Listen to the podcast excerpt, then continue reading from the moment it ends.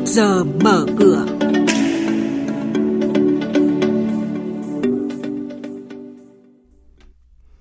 Thưa quý vị và các bạn, những thông tin chính sẽ có trong chuyên mục trước giờ mở cửa hôm nay. Giá ga tháng 4 lại lập kỷ lục mới tăng 14.000 đồng bình 12 kg.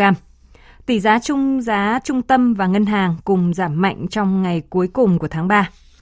Phiên giao dịch chứng khoán hôm qua, VN Index tăng 1,64 điểm. Và sau đây là nội dung chi tiết.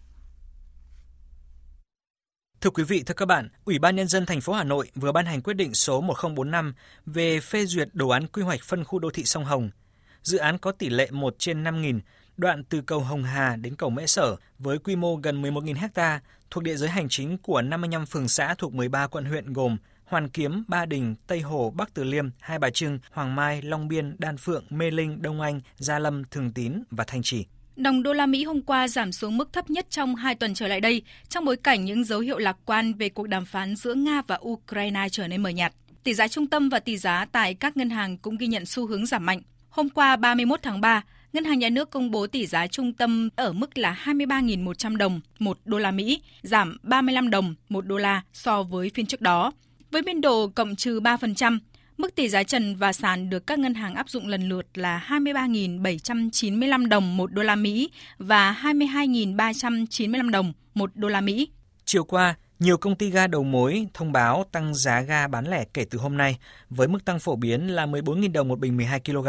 Theo công ty cổ phần kinh doanh LPG Việt Nam, giá ga thế giới nhập khẩu theo hợp đồng tháng 4 vừa chốt ở mức 950 đô la Mỹ một tấn, tăng 42,5 đô la Mỹ một tấn so với tháng 3. Do đó, giá ga bán lẻ trong nước cũng điều chỉnh tăng tương ứng 1.167 đồng một kg, tương đương với 14.000 đồng một bình 12 kg, 52.500 đồng một bình 45 kg. Như vậy, giá ga đã có 3 tháng tăng liên tiếp với tổng mức tăng là 6.000 đồng một kg, tương đương với 72.000 đồng một bình 12 kg.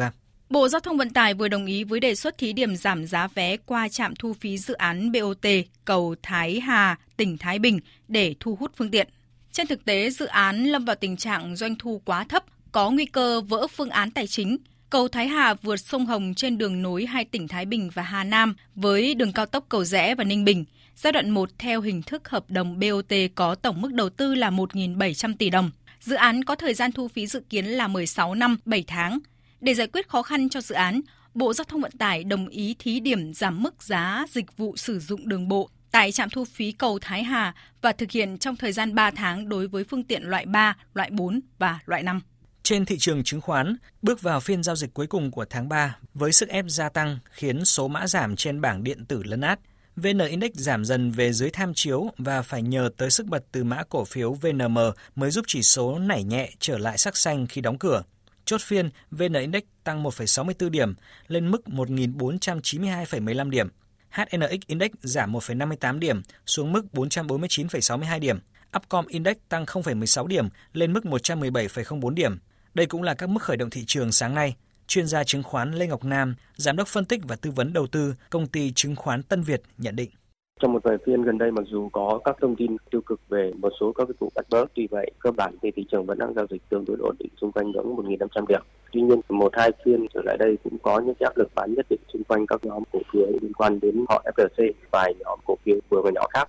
Ngược lại nhóm cổ phiếu ngân hàng và bất động sản hay là một số các cổ phiếu thuộc nhóm công nghệ hay là cổ phiếu nhỏ hơn như là nhóm bất động sản khu công nghiệp lại có mức tăng tương đối là tốt và dẫn đến thị trường có mức ổn định xung quanh ngưỡng 1.500 điểm.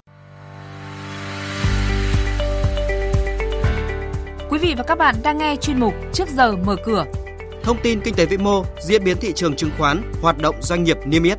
Trao đổi nhận định của các chuyên gia với góc nhìn chuyên sâu, cơ hội đầu tư trên thị trường chứng khoán được cập nhật nhanh trong Trước giờ mở cửa. Xin chuyển sang thông tin nhà đầu tư cần lưu ý. Đóng cửa phiên giao dịch cuối cùng của tháng 3, có 11 trên tổng số 27 cổ phiếu ngân hàng tăng giá, 7 mã đứng giá tham chiếu và 9 mã giảm giá. Cổ phiếu EIB và MBB có giao dịch thỏa thuận khối lượng lớn.